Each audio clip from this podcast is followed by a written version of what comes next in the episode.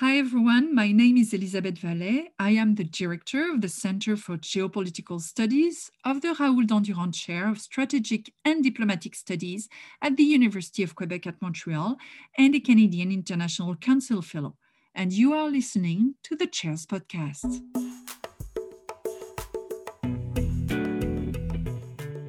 Borders and border fences.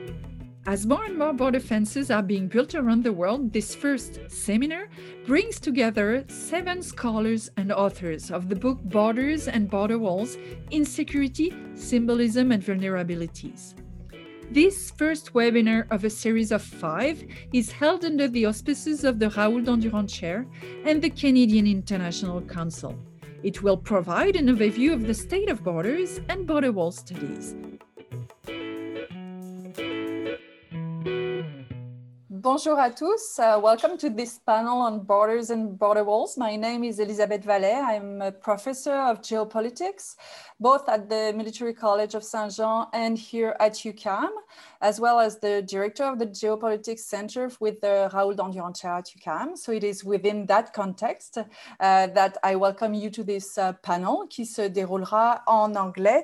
A decade ago, we, we began working on on border walls as a global phenomenon. And it made sense since uh, the end of the Second World War, 81 border walls have been erected around the world. And while several of them have been destroyed over time, one, the Berlin Wall, of course, has come to embody and, and define the international system uh, throughout the second half of the 20th century. And as it went down uh, at the end of the, of, this, uh, of the Cold War, the uh, international system rapidly adjusted and mobility uh, clearly uh, became the new analytical framework of the world. Um, and hence the, these border walls were um, became the archaic symbols of the fixity of the ancient world. However, as we all know, history came back with a, a, vengeance, and the beginning of the 21st century, embodied by the events of 9 11, of course, offered another narrative where borders still mattered. Hence, globalization has rather uh, led to the redefinition of territories and was not opposed actually to the fragmentation of the world and its fortification, obviously. So we have now 72 of those walls that are still standing. And what does that tell us? Well, it tells us that the, the swift uh, closure of the borders around the world in the wake of the pandemic last spring uh, um, was uh, did not occur in a vacuum. And I remind you that at the height of the crisis uh, in March 2020, uh, 91% of the world population was behind, living behind closed borders, uh, at least half uh, partially closed borders, and 39% of those that population was living in countries where the, the borders were totally closed to non-citizens or non-residents. So those closures did not happen in a vacuum, and the, the, the current movement of border closures must be understood through the evolution that has characterized border regimes since the end of the Cold War. So since the beginning of that project, um, and it was a decade ago, uh, the way to develop our research was to gather border walls uh, and borders academic worlds um, once every two years in Montreal. So this group of academics grew from a dozen to a few hundreds who over the years uh, came to uh, Montreal and shared this research this group has become friends, almost family, I should say, in a way. We feel like we're getting together, like, you know, every two years, and we feel like we've known each other forever. And um, we will miss not meeting you this year in 2021, but everything is postponed, uh, um, hopefully en présentiel, uh, in, in person in 2022. But our last gathering uh, produced several results. Uh, one of them is this book, uh, Borders and Border Walls, Insecurity, Symbolism, and Vulnerabilities, published with Routledge this year and co-edited with Andréane Bissonnette. Um, Andréane is a PhD candidate in uh, political science here at UQAM, a research fellow at the Raoul Dandurand Chair Center for Geopolitics, And I must say that she has been the linchpin of this project. And I would like to take the opportunity to publicly thank her, uh, as well as all the authors uh, who have contributed to this project, whether they are here today or not. Uh, I would like to extend my thanks to the wonderful editors of the collection at Routledge, and they've been very helpful. And finally, to our staff who uh, made this webinar happen. You don't see them, but we wouldn't do anything without them. Merci à vous tous. Um, and maybe, Andréane, je te passe la parole. Thank you everyone for being here today. So uh, without further ado, we will go into the discussion. But before that, I am going to introduce our guest today.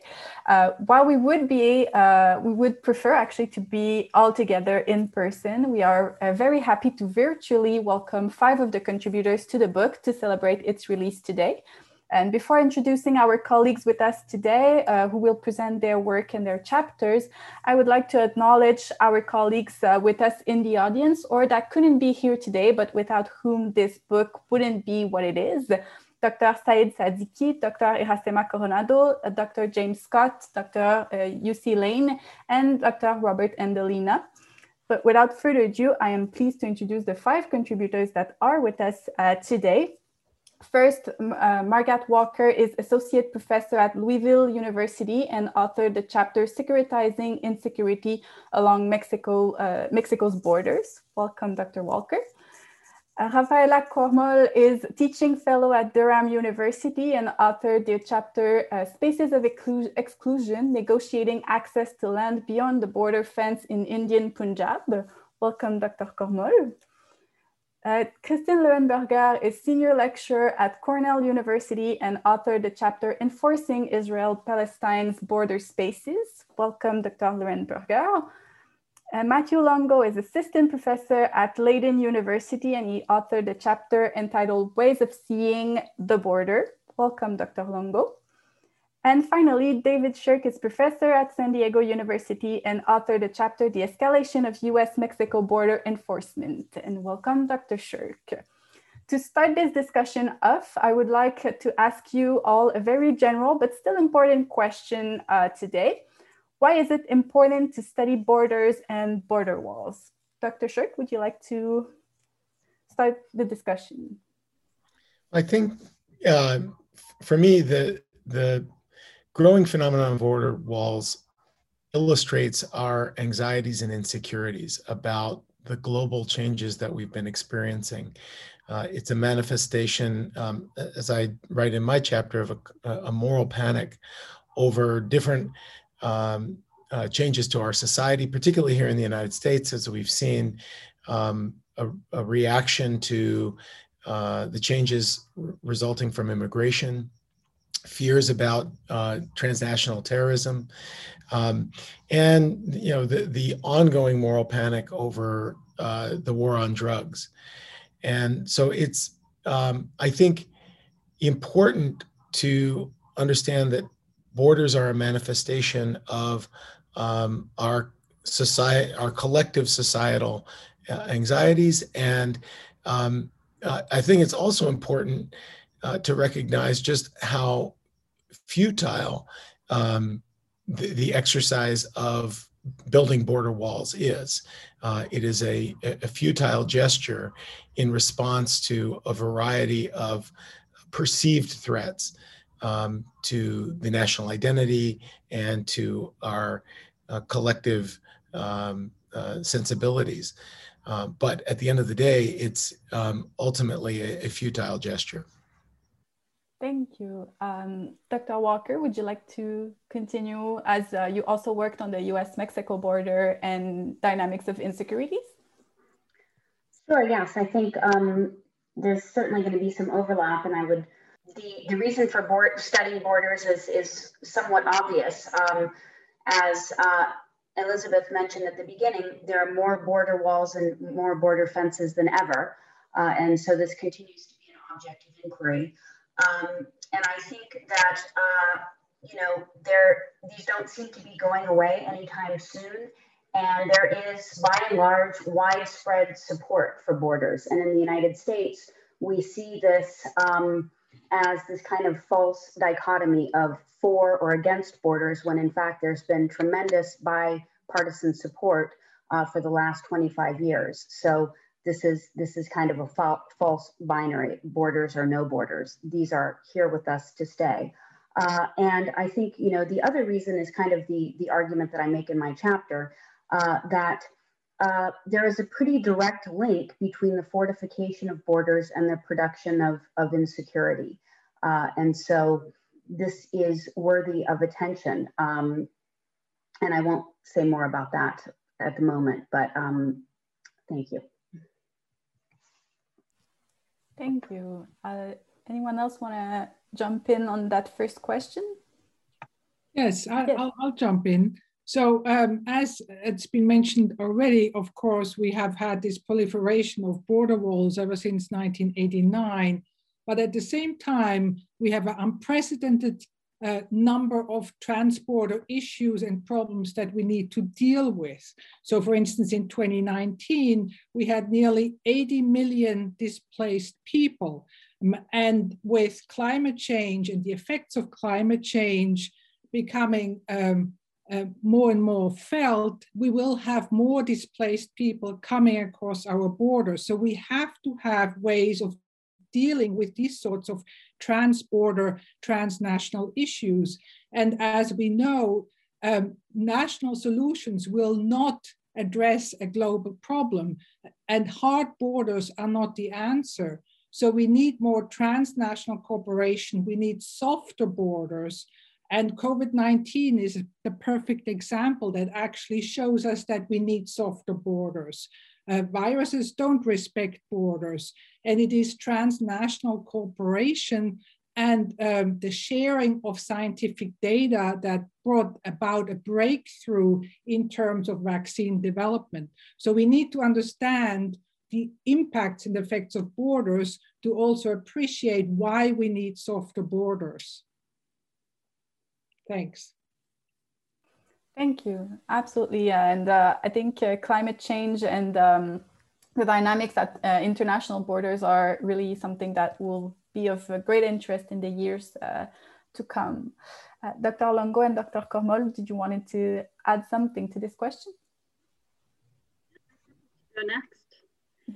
I think when it comes to borders and uh, border walls, I think the question is a two-part question and a two-part answer therefore is also necessary. And I think the first aspect that I want to draw attention to is the question of borders. And of course, borders are very important to our understanding of the modern state. And this was, of course, as all of you know, defined as a human community that successfully or not claims the monopoly of the legitimate use of physical force within a given territory by Max Weber. And of course, borders are very essential to defining territories. However, in my understanding of state borders, borders do not only materialize at the territorial edges of state. And so we need to develop a better understanding of the borders in order to develop a better understanding of the state.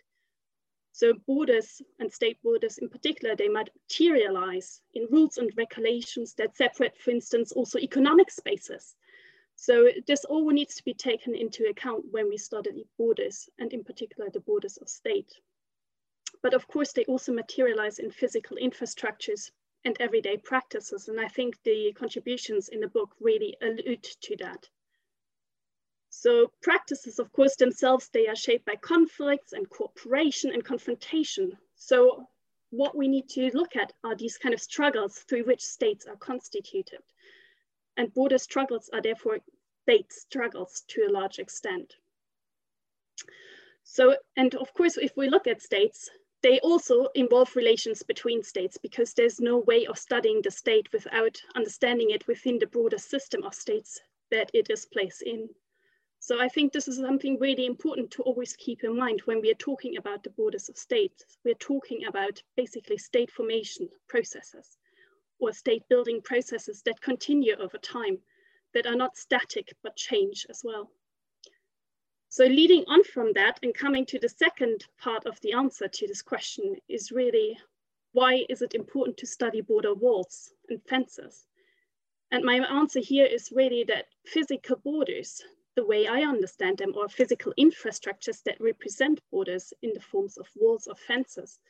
They really, what they do is they reify the social relations that go into constituting these borders. So in my understanding, therefore, this means that the study of border walls and fences can teach us a lot about the positions taken by actors on the role of states and on interstate relations. So if, but only of course, if we move beyond merely looking at the artifacts themselves. Furthermore, physical infrastructures can have a really strong impact in everyday practices and through them shape social relations. So that is a really important aspect, I think that again, these chapters really bring out very nicely in this um, selection. So to summarize, we need to understand or study the borders of state to understand state formation processes and interstate relations.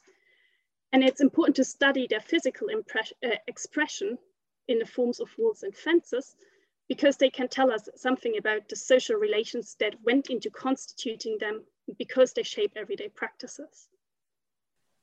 Thank you. And I think it, uh, it could lead well into Dr. Longo's uh, answer as well. Yeah, thank you. I, I feel like Rafaela's answer was so thorough that everything I say now is going to feel less thorough, but we'll go with it anyways. I One of the things I find fascinating about studying borders is that, and I think this is as true now as ever, even uh, this much uh, after having started, is that when we think of borders on the outside and we read about borders in the papers and you know we, we listen to people talk about borders and border walls etc uh, they're always understood as national things right? They're the way that a state protects against things on the outside. And so for example the rhetoric about the us mexico border is that you know we in America are going to have this powerful wall that's going to exclude all the, the barbarians, all the, the drug runners and coyotes and everything. And uh, that narrative that, uh, you know, the, the, the, as Trump would put it so eloquently, the poet that he is, that we would build a, you know, big, beautiful wall, this idea, uh, is a national construct. And it plays on the anxieties and vulnerabilities that uh, David was talking about, but also that appear in, in the book, etc. Um, fears about the collapse of states and collapse of state power, fears about the economy becoming decentralized, fear about multiculturalism, etc.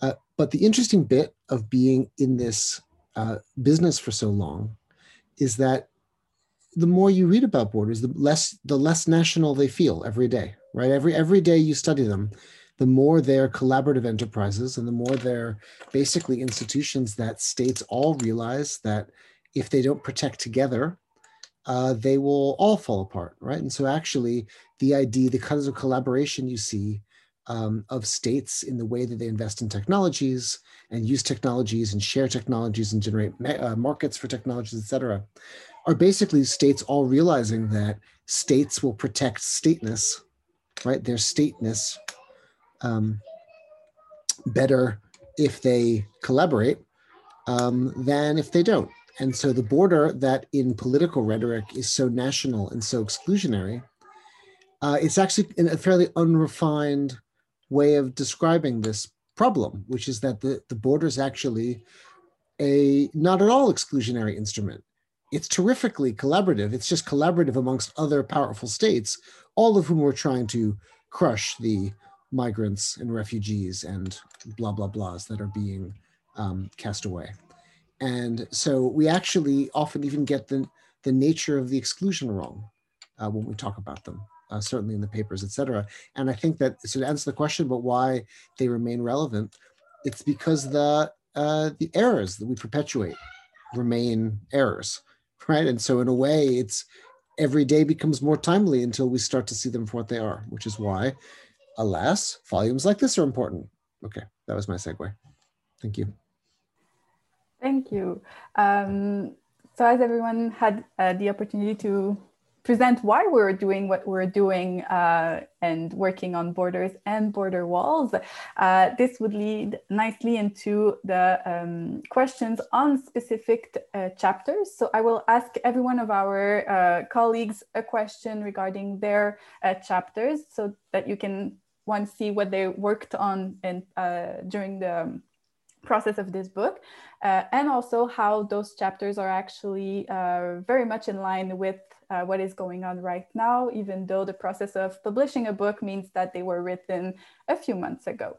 Uh, so I will start with Dr. Shirk. Uh, your chapter delves into the history of the enforcement of the US-Mexico border uh, and has uh, enforcement spiked in recent years. The Trump administration has made the border one of its major focus, both during campaigning and when it comes to policies enacted during his presidency.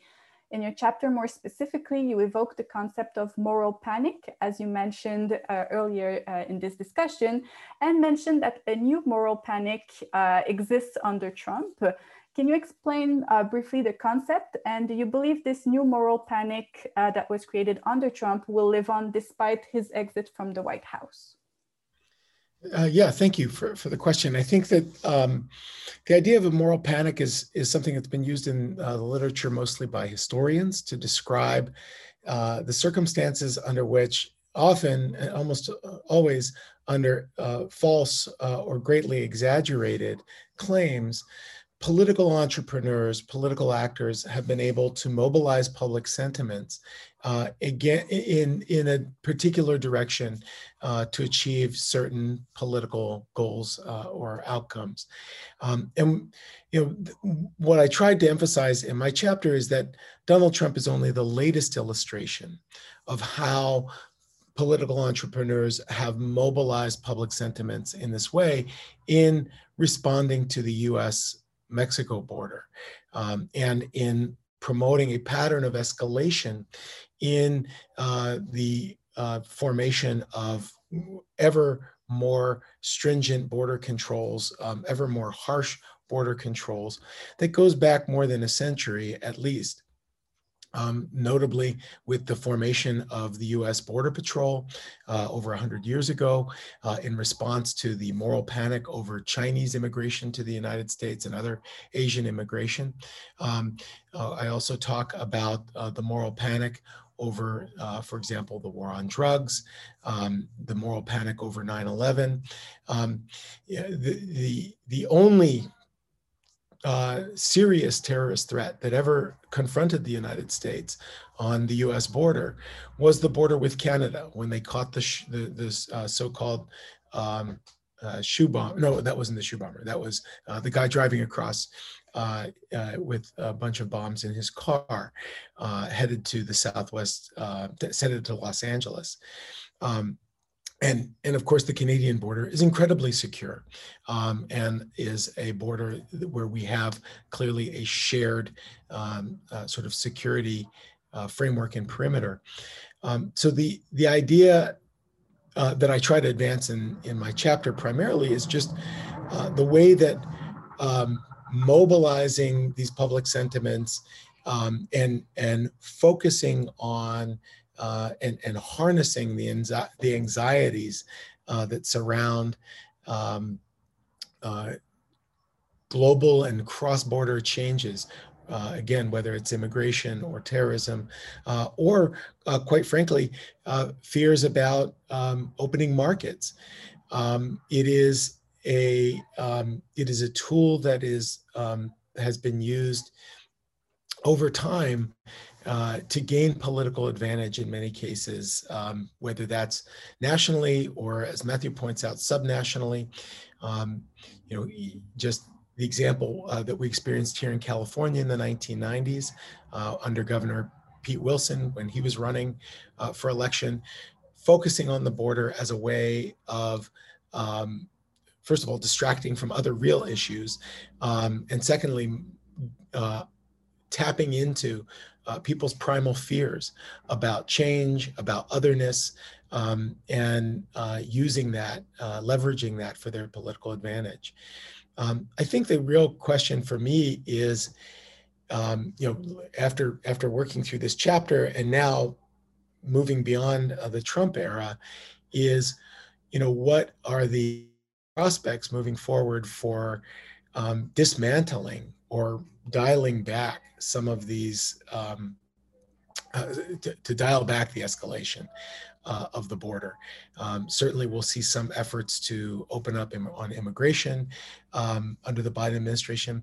But I think the problem is that this narrative that's been created by border political entrepreneurs um, is one that unfortunately um, has inserted a certain amount of legitimacy to the logic that we should have uh, in the, to logic that we should have these barriers, uh, which makes it very difficult um, even for reformers like Biden or his predecessor, uh, his Democratic predecessor, uh, uh, Barack Obama, um, or before that uh, under Bill Clinton. It makes it very difficult once you make this claim that we need to have the border um, as a manifestation of our national identity. It makes it difficult to to take that away, and um, you know Democrats have to play the exact same game in some ways that Republicans play here in the United States over this um, uh, over notions of border security. They have to look like they're being strong and tough on on the border.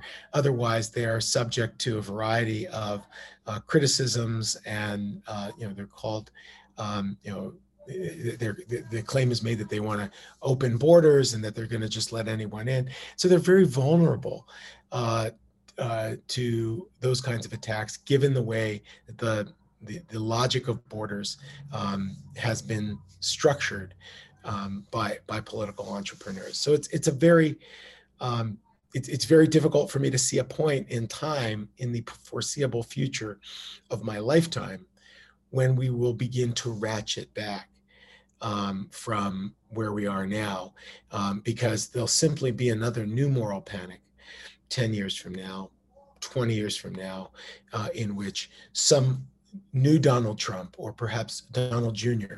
comes along uh, with a similar kind of argument, um, stoking the same anxieties uh, of, uh, of the American public.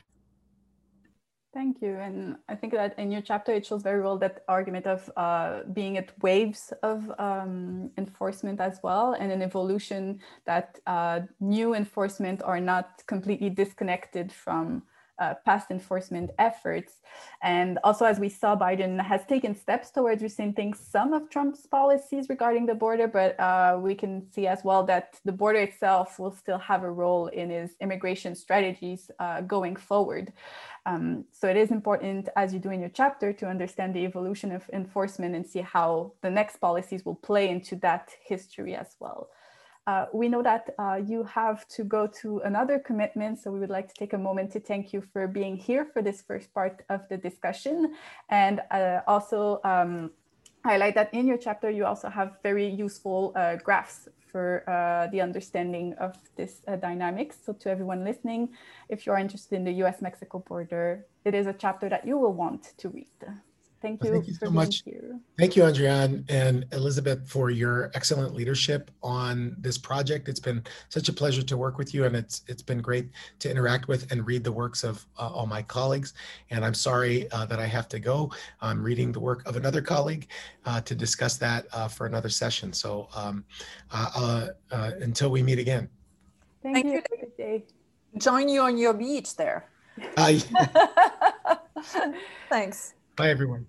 So building on the US-Mexico border, we will uh, look at Dr. Walker's chapter, who's also tackling the US-Mexico border as well as the Mexico-Guatemala border, so the two borders of uh, Mexico. And you specifically in your chapter discuss the securitization and insecurities along Mexico's two borders, looking at uh, the recent migrant caravans and how mobility allows us to look at this relation between two dynamics while the Mexican president initially criticized Trump and his rhetoric regarding the border wall, he seems to collaborate with him on other matters during uh, Trump's presidency in um, the US, including the program Remain in Mexico.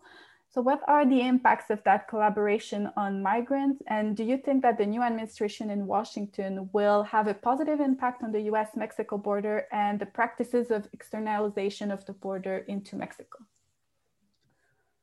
Yes, thank you for the question. Um, so I, uh, I, think I'll start with the, the impacts of re Remain in Mexico, uh, formerly called, of course, um, a little bit disingenuously, uh, migrant protection protocols. Uh, this was issued by the Department of Homeland Security in 2019. Uh, and it declared that asylum seekers would await a determination in Mexico and receive appropriate humanitarian protections there. So, of course, historically, uh, asylum seekers would be released into the US while awaiting a decision on their immigration cases. But under this Remain in Mexico policy, migrants coming to the border request, requesting this protection are fingerprinted and photographed by Border Patrol and then sent to Mexico with instructions to come back on a certain date for court. Uh, so this is somewhat, this is unprecedented in terms of having people wait in uh, another country, the country that they're seeking asylum from often. Uh, and um, as we know from many newspaper accounts, uh, many of these people were waiting in dangerous conditions in Mexican border towns while their claims were being processed, which took an inordinate amount of time.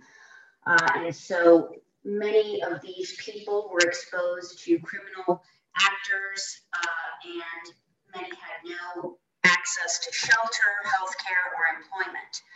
Uh, so the fact of returning people to the place from where they are seeking asylum is uh, problematic, illegal, and in, in effect an evacuation of the asylum system.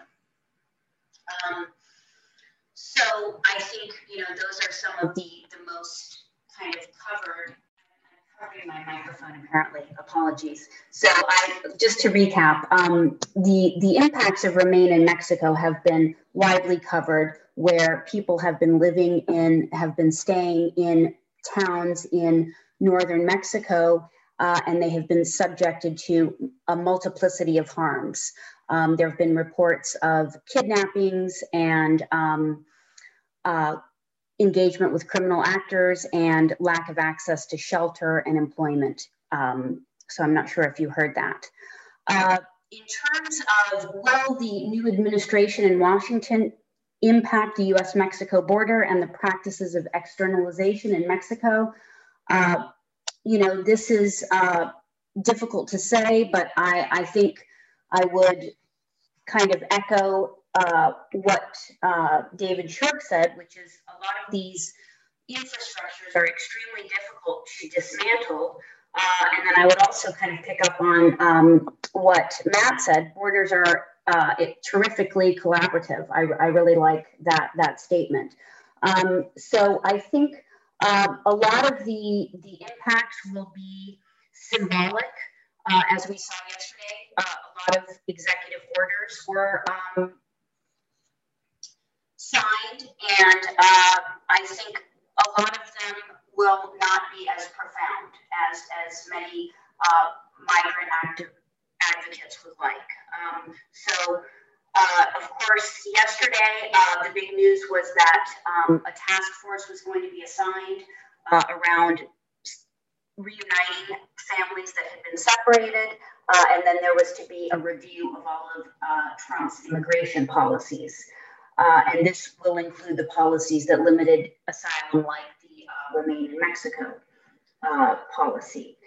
But all of this leaves open the issue of border security. So, as when President Biden was still uh, president elect, uh, he, he said that he would ensure border protection continued. Uh, he would just use high tech capacity to deal with it. So, he was quite open early on that there was going to be no massive dismantling of, of this infrastructure. It was going to be a different approach. Um, so now instead of a big, beautiful wall, um, there are legislative proposals uh, around a smart wall powered by biometric data, artificial intelligence, and, and so forth. So a different approach, but still, of course, um, uh, very much around um, securing the border. Um, so I think the, the issue of structural or paradigmatic change um, is, is an interesting one and also, uh, you know, perhaps a depressing outcome if you're looking for a different answer. Uh, um, I think, you know, something that I talked a little bit about in my chapter is this idea that has been used a lot in my own discipline of geography, the border industrial complex. And um, this is this kind of, confluence of, of actors who are heavily invested in supporting the kind of status quo. So, so just to give you a, an example that probably most of us are familiar with, uh, when Donald Trump took office in 2017, there were already 20,000 plus border patrol agents, 250 immigration detention centers, 650 miles of border wall, uh, and unprecedented uh, annual budgets for uh, ICE and CBP. So there is a, is a close connection between border security and government, and I don't see that being dismantled. Um, now, in terms of the the you know Mexico the the the U.S.'s other border, uh, which was you know southern Mexico. Uh, I would venture to say that we might see a change in priorities in terms of addressing some of the root causes of migration in Central America. So there might be some reprioritization there. Um, but uh, it's it's a little bit too early to tell. And um, you know, there's there's a lot of, of discussion and writing about Mexico's own president and his willingness to dismantle some of the systems that uh, were done at the behest of, of U.S. geopolitical pressure, but also uh, Mexico's own kind of uh, new securitization paradigm. So I think I answered it all while covering my microphone for half of it. Apologies. Thank you very much. Um, Christine, we will will go a, a, few thousand of kilometers away from the U.S.-Mexico border. Um, uh, Christine Leuenberger did the a chapter on the Israel-Palestine borderline, and you do evoke, and I must say, you have also a book on your own on the matter. You do evoke the importance of uh, of maps and discourses. So you state maps may not make, make boundaries, but they help co-produce them. And here we are with the co-production of the border again. So so? Would you mind explaining that? Thank you so much. And thank you always for putting this on. This is a wonderful way to spread the word about how borders are so important. Now, in my chapter, I traced the stories of how the border between Israel and Jordan was delineated, as well as how the boundary between Israel and the West Bank was delineated historically. The data that I use in that chapter is based on interview data with experts who were actually there at the negotiation table. Uh, one of my oldest interviewees um, it uh, was when I interviewed him 101, and he was there in 1949, part of the negotiation team. So he knew what was um, happening and he remembered everything in great detail. Unfortunately, he uh, passed just recently, which is a real loss to um, Israeli geography and cartography. Um, so um, what all my interviewees, including uh, my uh, interviewee who was 101, Moshe Brawer, um, pointed to is that of course, technical skills in terms of delineating the boundary and um, making the maps are incredibly important in terms of establishing um, the boundary, but they are never all technical solutions to border making. It's never enough. So, in order to establish good and stable and peaceful borders, it requires one, attending to the needs of the local populations on the ground on both sides of the boundary or border. And secondly, it requires scientific experts, geographers, cartographers, planners from both sides to work together. And it also requires politicians from both sides to work together and to be part of the negotiation teams. And that was certainly the case when delineating the border between Israel and Jordan. That is one of the reasons why it's been one of the most stable borders in the region. So, what is required is science as well as diplomacy. And what Moshe Brawer uh, famously also called in one of uh, my interviewees with interviews with him, uh, he called it goodwill and good sense. You need goodwill, you need professionalism and you need trust. Only then can you um, establish a stable border that is stable for the long term. And this is why the latest Trump peace plan map that was unveiled in January uh, 2020 is, according to some experts, and that I'm quoting here, dead on arrival. Because basically there was no expert input. Uh, Palestinians were not consulted, but also all the prime Israeli experts who would know about this issue were not consulted um, including, including Moshe Brawer, who is an expert, uh, was an expert, uh, the expert in the field, and also American diplomats on the ground at the embassies uh, were not aware of what, what was happening. Um, and they would have some on the ground knowledge of what's happening. So there was no expert input. And also, um, the map did not attend to the geographical, the social, um, and political realities on the ground. So, in that sense, the Trump peace plan map was a failure in terms of science as well as diplomacy. So, um, this is what I deal with in my chapter, uh, looking at the very fraught history of boundary and border making in the Israeli Palestinian context. Thank you. Um, as you highlight in your chapter, and something that can also be found in another uh, regional uh, area in India, borders are uh, contested, and the dynamics of mapping in Israel and Palestine has impact on daily lives and policies in the region, which is also the case in uh, some parts of the borders in India. And in your chapter, Dr. Kormol, you, uh, which stems from your PhD dissertation, congratulations on uh, that, uh, and is based on extensive field study as well in India, you explore in your chapter the realities of agriculture in Punjab borderlands. Could you summarize how border have uh, an impact on daily lives for uh, farmers in that region? Yeah, thank you very much for the question. And I think, in fact, there are quite a few similarities between the Israel-Palestine border and the India-Pakistan border, especially in the way in which they were also constituted through the boundary commissions and so on, that I think are already quite well explored elsewhere. So what I wanted to look at is how the border between India and Pakistan it's not only discussed in these public fora and by politicians, but how it really also um, uh, has a presence in everyday life.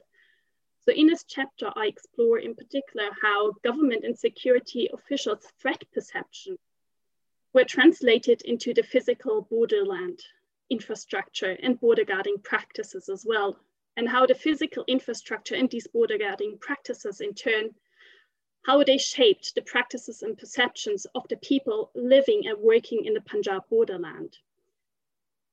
So I argue in this chapter in particular that security concerns really dominated state actors' practices in the Punjab.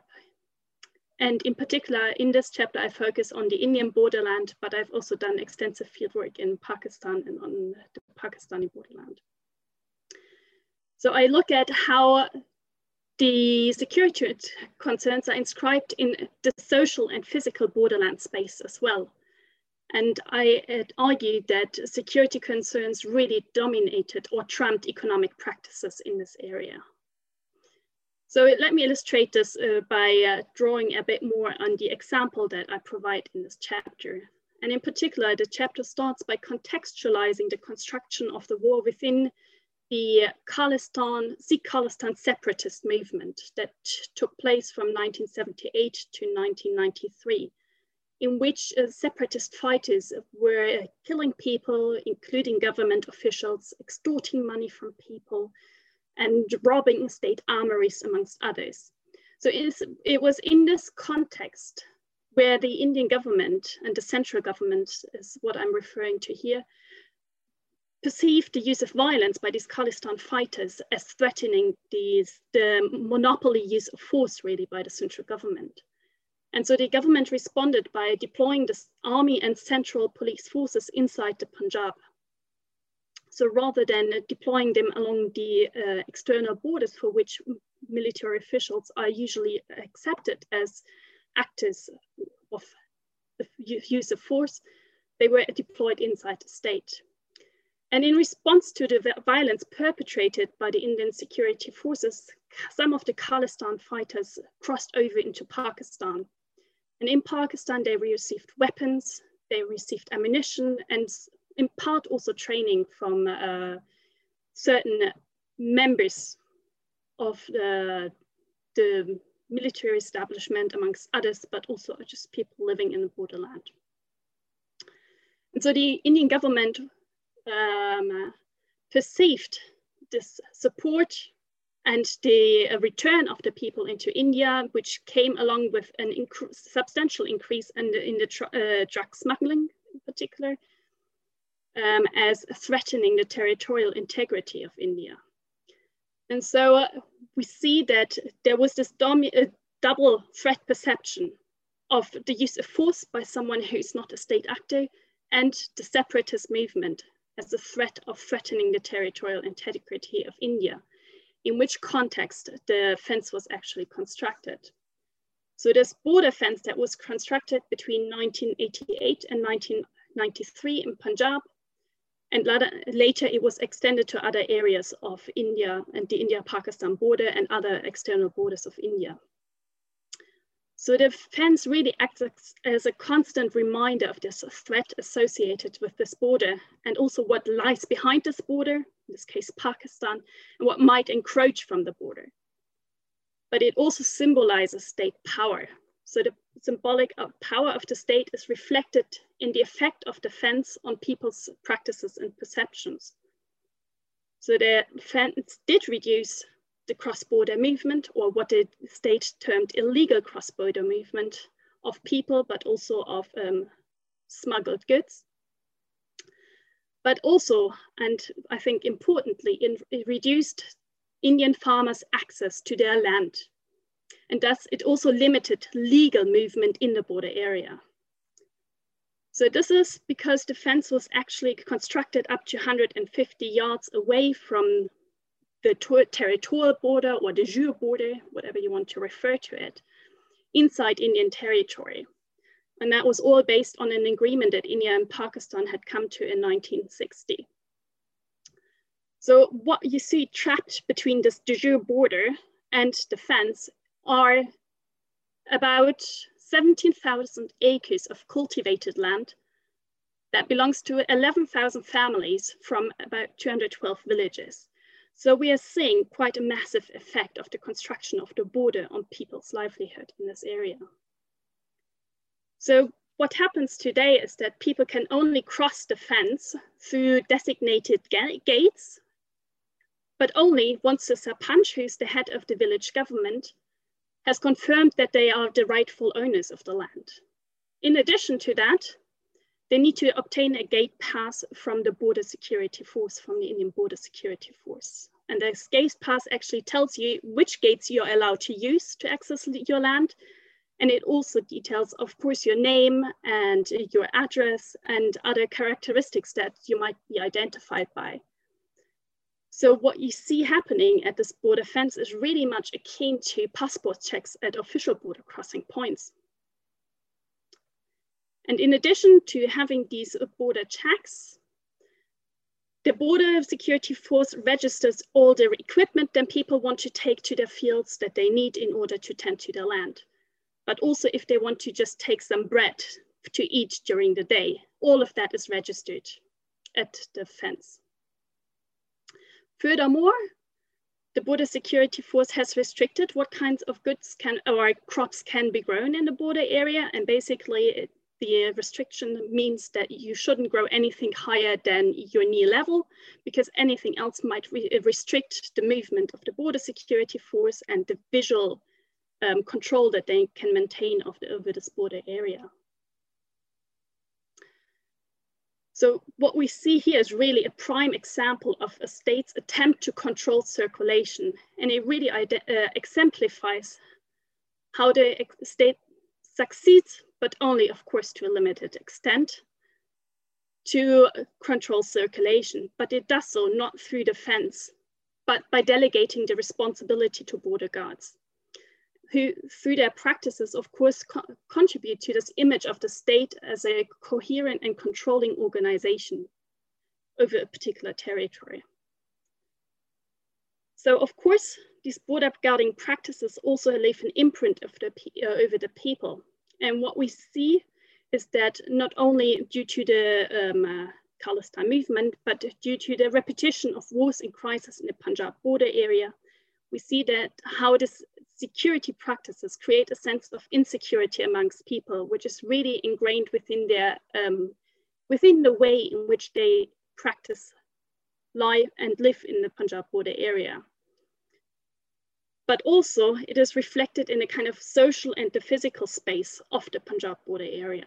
So for instance, we have a lack of infrastructural development in the area, fewer education facilities, high illiteracy rates, high unemployment rates, lack of high revenue um, employment opportunities, and a lot of the farmers are also indebted.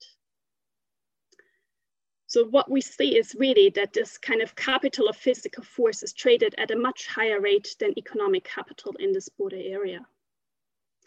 And that security concerns trump these development goals. And we also see this reflected in, uh, for instance, the Indian government's border area development program, which was launched in 1986, so two years prior to the construction of the fence.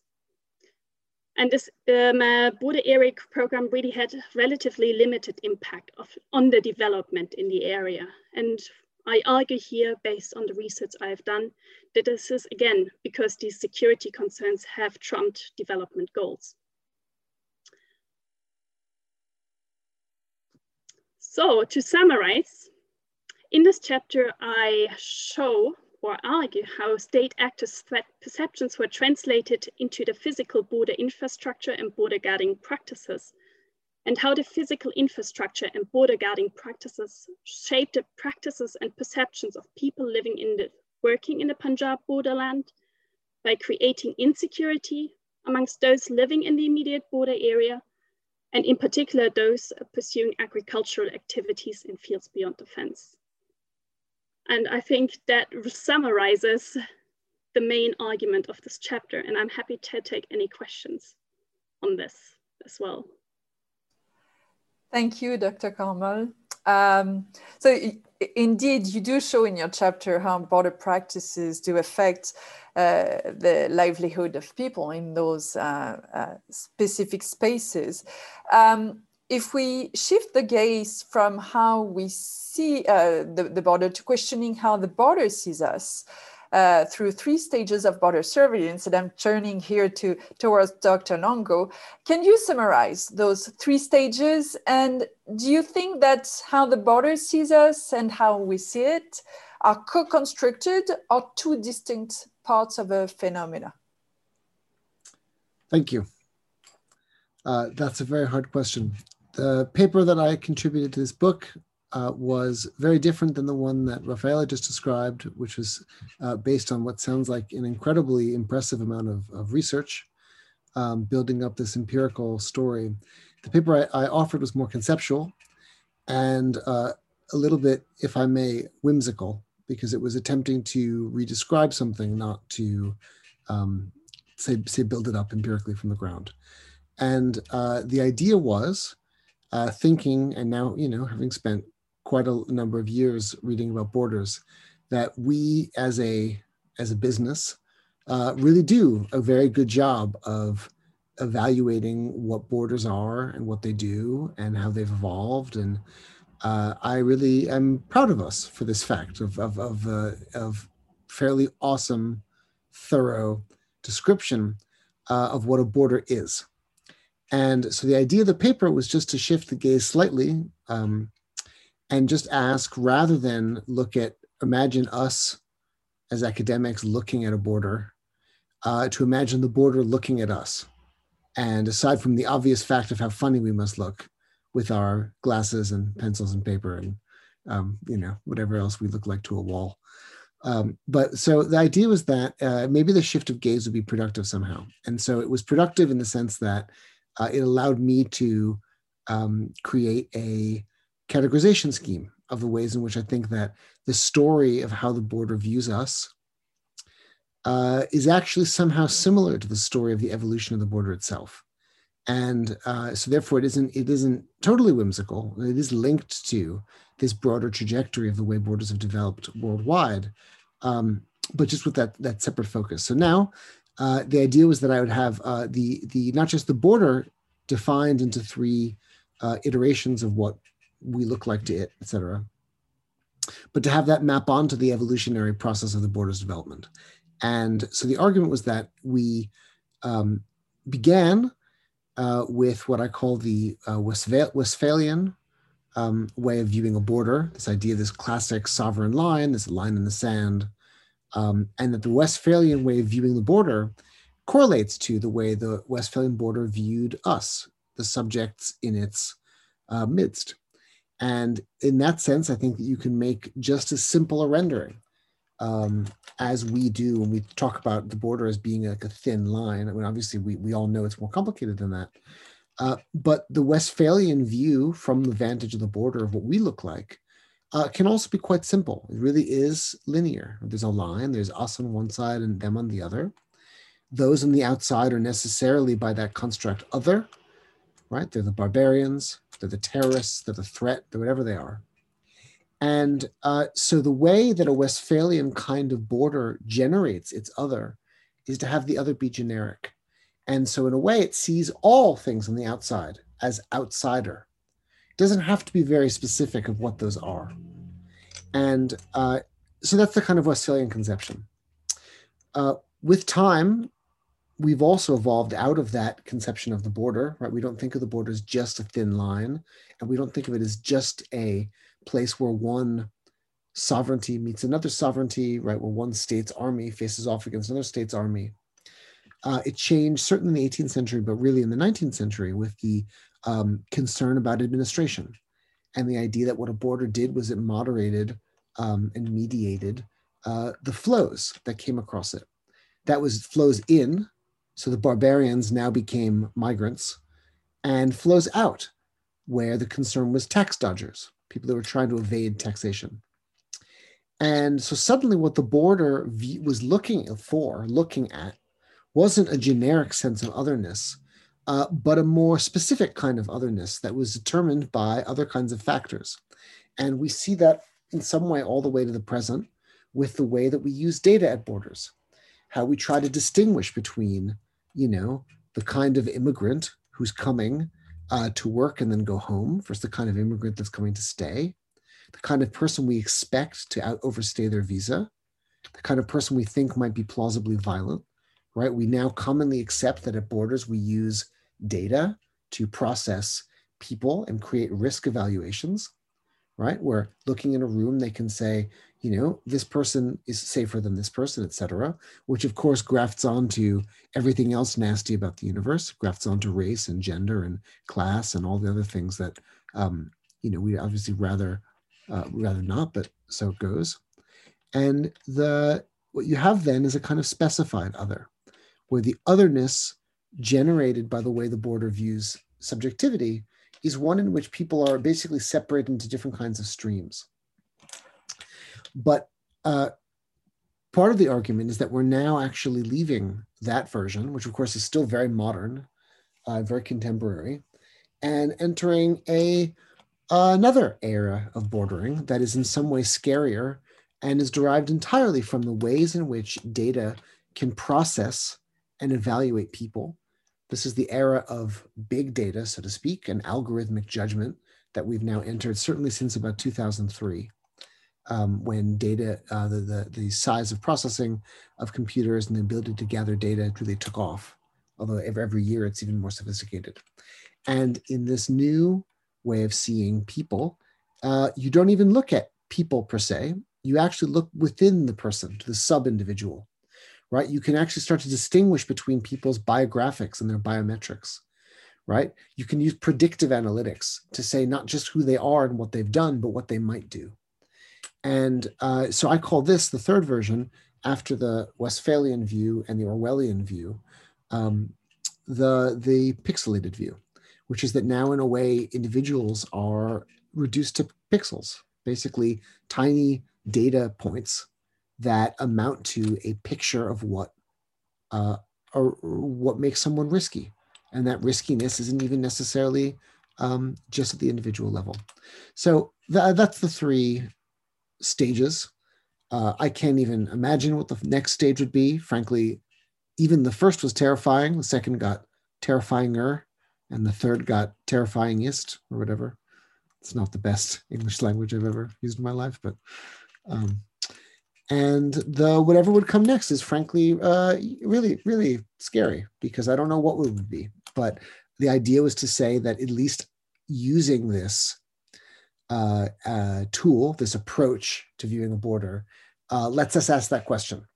And whether it produces something fruitful, maybe it does. Maybe in 10 years, it's something that'd be worth reconsidering, whether we've entered some new stage or I don't know. Anyways, to answer, that's that's the first part of the question. As the second part of the question, uh, it's absolutely uh, uh, correlated to the, the two the two lines of inquiry absolutely correlated because in a way, uh, yeah, they're they're they're part of the same story. They're the big, broader evolutionary story of citizens and states and nations, and um, so it was just a it was just meant to be a, a device, a device for question asking more than anything else.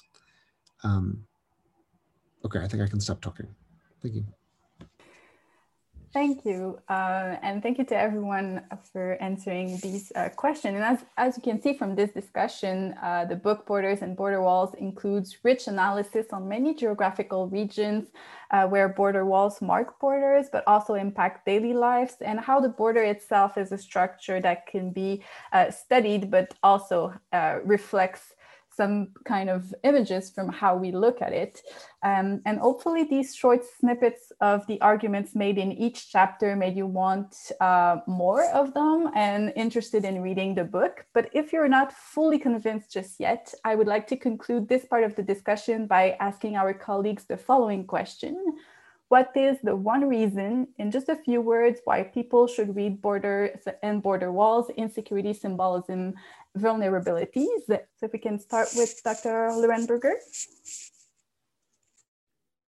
Yes, yeah. So when we uh, study the history of wall making that goes back all the way to ancient times, and if we study walls comparatively to uh, study how they impact um, uh, different national contexts, it is clear that the evidence shows that uh, walls may seemingly have some short term benefits for the wall building nation, uh, such as, for instance, an increase in a subjective sense of security. Note that I'm saying subjective here, not objective.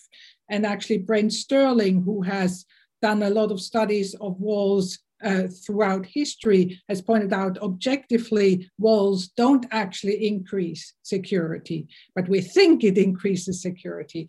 But in any case, those can be part of the short term benefits.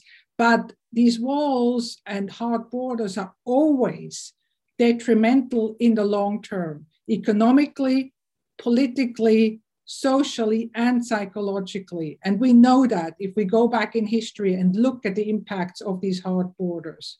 So, what we need is softer borders and more integration across borders to now deal with the burning issues that we are faced with in the 21st century, such as global health crises, migration, economic inequality, and climate change. So we need to understand uh, the impacts of borders historically in order to also now move on to a different era where we hopefully can have softer borders. Thank you. Uh, Dr. Cormol? Yeah, thank you very much. I think I want to take us back to the way in which I responded to your first question and say that I think actually people should read this book in order to challenge this dominant image of the state as a unitary actor with clearly delineated territorial borders which is really still an image that prevails if you think about international studies in particular today. And I think the contributions in this book do a really good job at challenging this image and drawing attention to the way in which states are practiced through bordering processes. Borders, I think these contributions also really nicely show uh, spaces rather than lines in the sand. They're characterized by power struggles, by competition, by conflict, but also, as several authors have um, uh, highlighted here, through cooperation, and that is really important here as well and to better understand these struggles helps to better understand um, uh, the state and interstate relations. And I think that's really a key contribution that this book can make here. Thank you. Dr. Walker?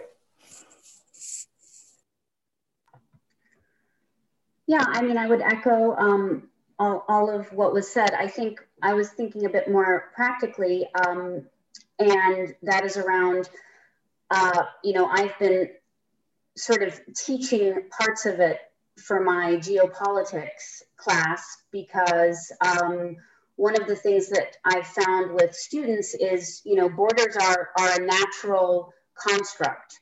And this book helps to denaturalize borders as this kind of, you know, long-standing, ever-present system. Um, so so that's kind of a practical reason. Uh, you know, the other the other reason is the kind of depth and breadth of the contributions. So they're obviously geographically uh, quite diverse, but also the approaches that are taken. They're they're empirical, they're conceptual, they're you know philosophical, and they're also uh, some have dare I say policy implications. Um, so you know those are some some reasons that that I would say. Thank you. And uh, to conclude this part of the discussion, Dr. Longo, what will be your argument to read this book?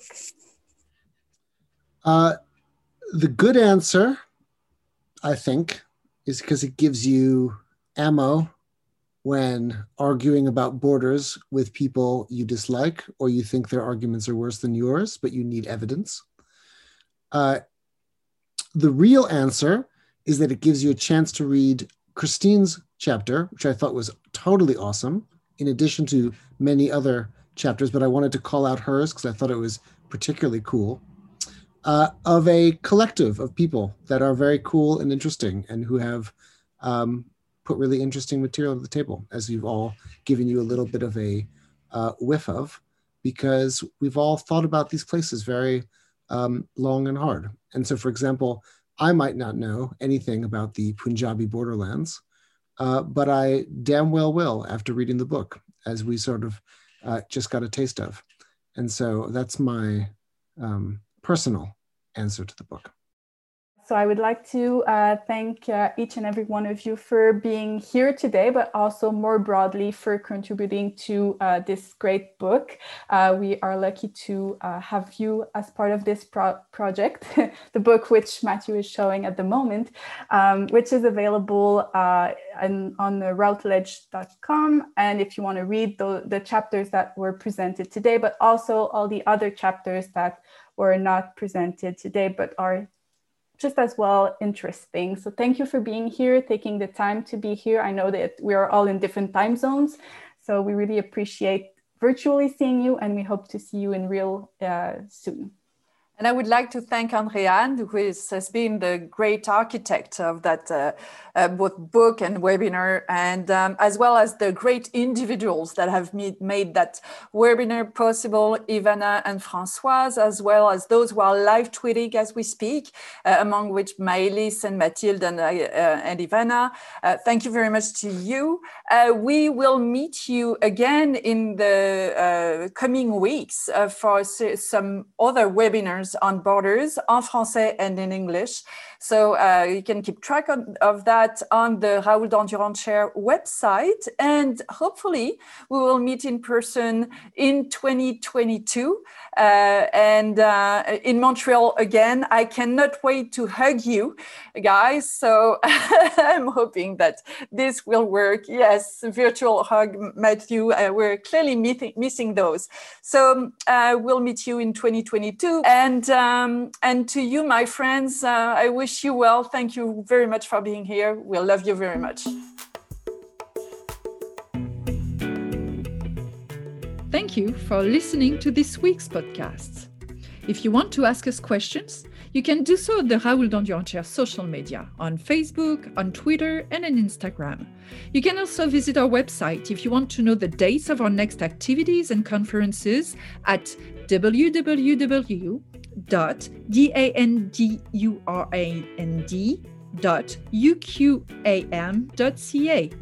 This podcast was co directed by Philippe Julien Bougie and Clément Hamelin. See you next week.